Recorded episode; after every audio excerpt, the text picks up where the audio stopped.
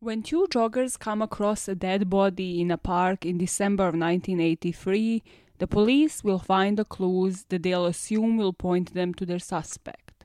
After solving the riddles and reaching out to the public, an unlikely person comes forward, but not to confess to the crime, rather to a scavenger hunt, leaving the murder case closed but still a mystery to this day.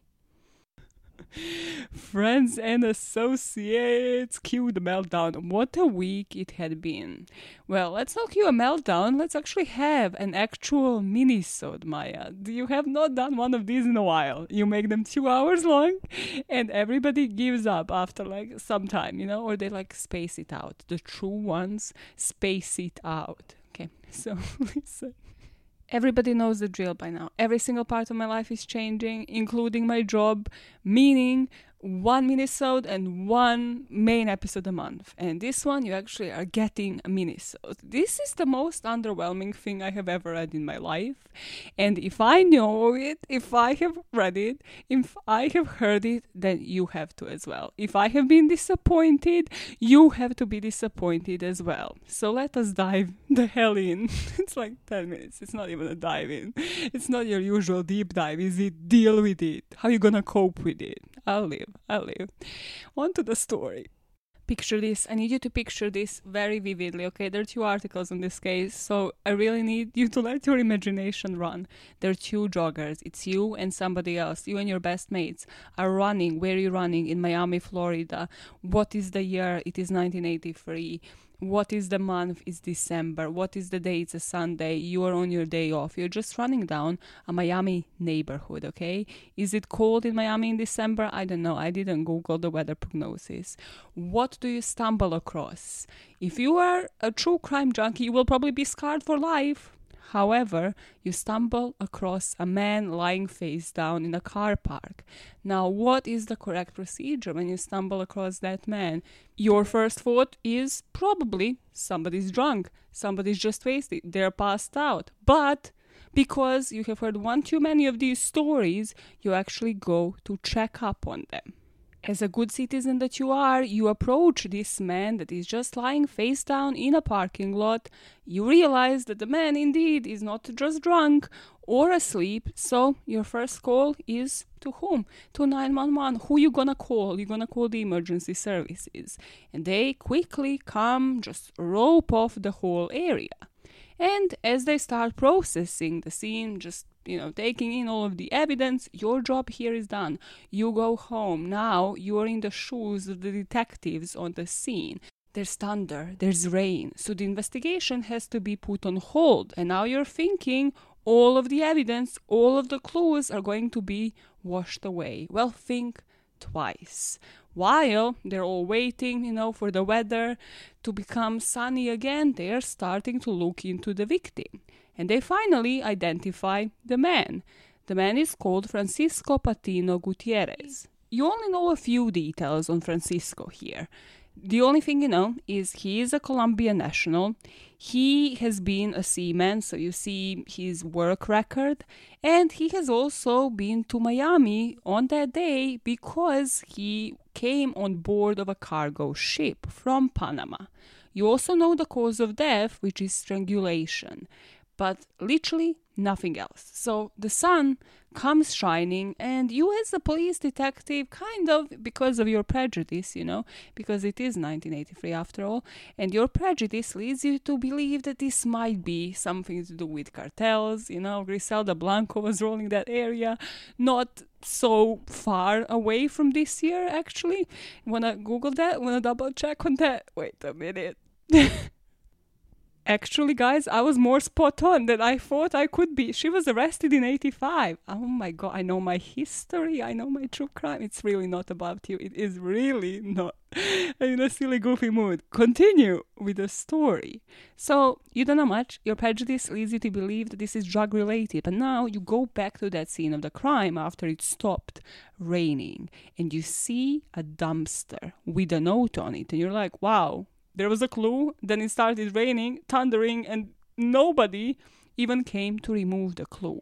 And as a police officer, you also think, well, it has rained. Like, I'm not going to even be able to read whatever was on this note. However, the note somebody predicted, might have predicted that it's going to be raining. So the note was actually inside of a plastic bag on the note was the riddle. It was the sole reason why we are here because I thought something special is going to happen once they read this riddle.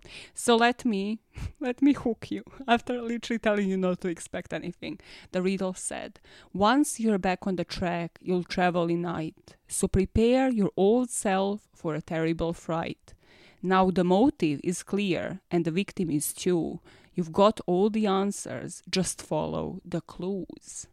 Now, as a detective, you know, this isn't the Zodiac speaking, right? This isn't some cipher that you have to put in the newspapers for some old ass couples to decipher on the internet. You actually follow the clues. You do what? You go around that parking lot and you are also looking at the pictures that were initially taken from the crime scene. And soon enough, the second clue you find taped to the back of a speed limit sign. This clue reads Yes, Matthew is dead, but his body not felt. Those brains were not Matt's, because his body did melt. For Billy threw Matt in some hot boiling oil to confuse the police for the mystery they did not toil. This was now too much for the police. They had to reach out to somebody else because who is Matthew? The victim's name isn't Matthew what is the oil that's not the cause of death? Like nobody died by being boiled to death by being scorched or anything like that. So they start thinking is there another victim what is going on is this some sort of like revenge plot killing so Sunday Miami Herald had to got in on it and to run an article about this case. And this is how the case was dubbed the Liquid Matthew murder because of those notes alluding to hot boiling oil. I thought it was because of the rain, but you know, silly me. So silly. Miami Herald runs the news, and of course, there are multiple tips, there's a whole tip line set. However, then a man calls in and he does call police department tip line to confess. However, he doesn't confess to murder.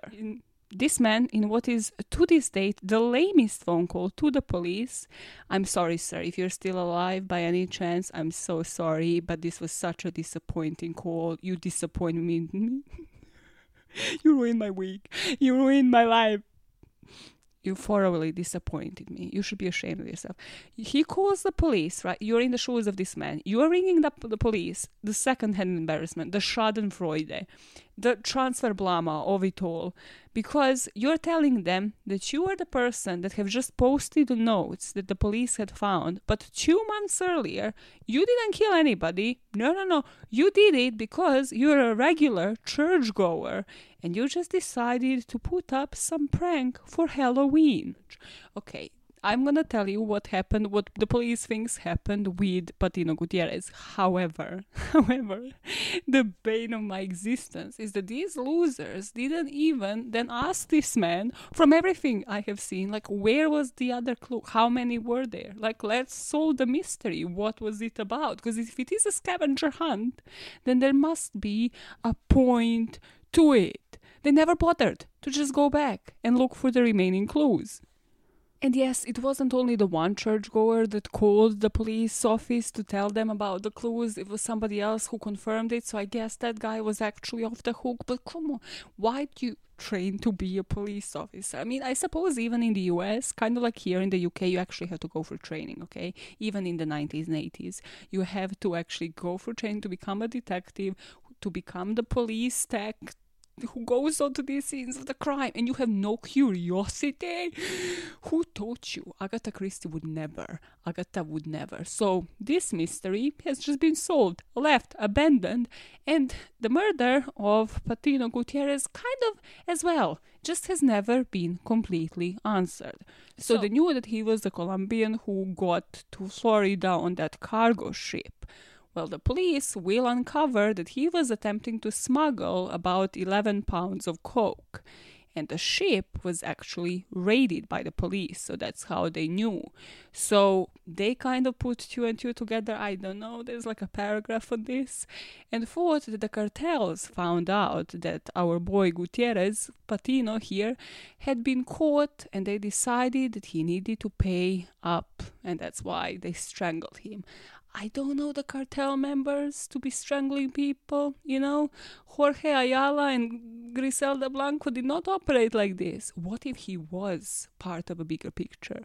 What if he was one of their cartel members and we just never knew because nobody looked into it because this theory BTW was never proven nobody was arrested for this crime and the murder case was just closed in 1983 I told you I will be telling you an underwhelming story. Did I deliver? Yes or no? The answer is yes. Thank you very much. Just gonna do a mic drop, a little bow.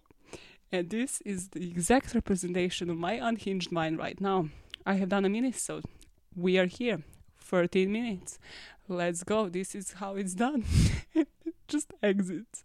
Absolutely no comment to everybody that actually thinks I'm joking and is expecting a plot twist, there is none. This is the story.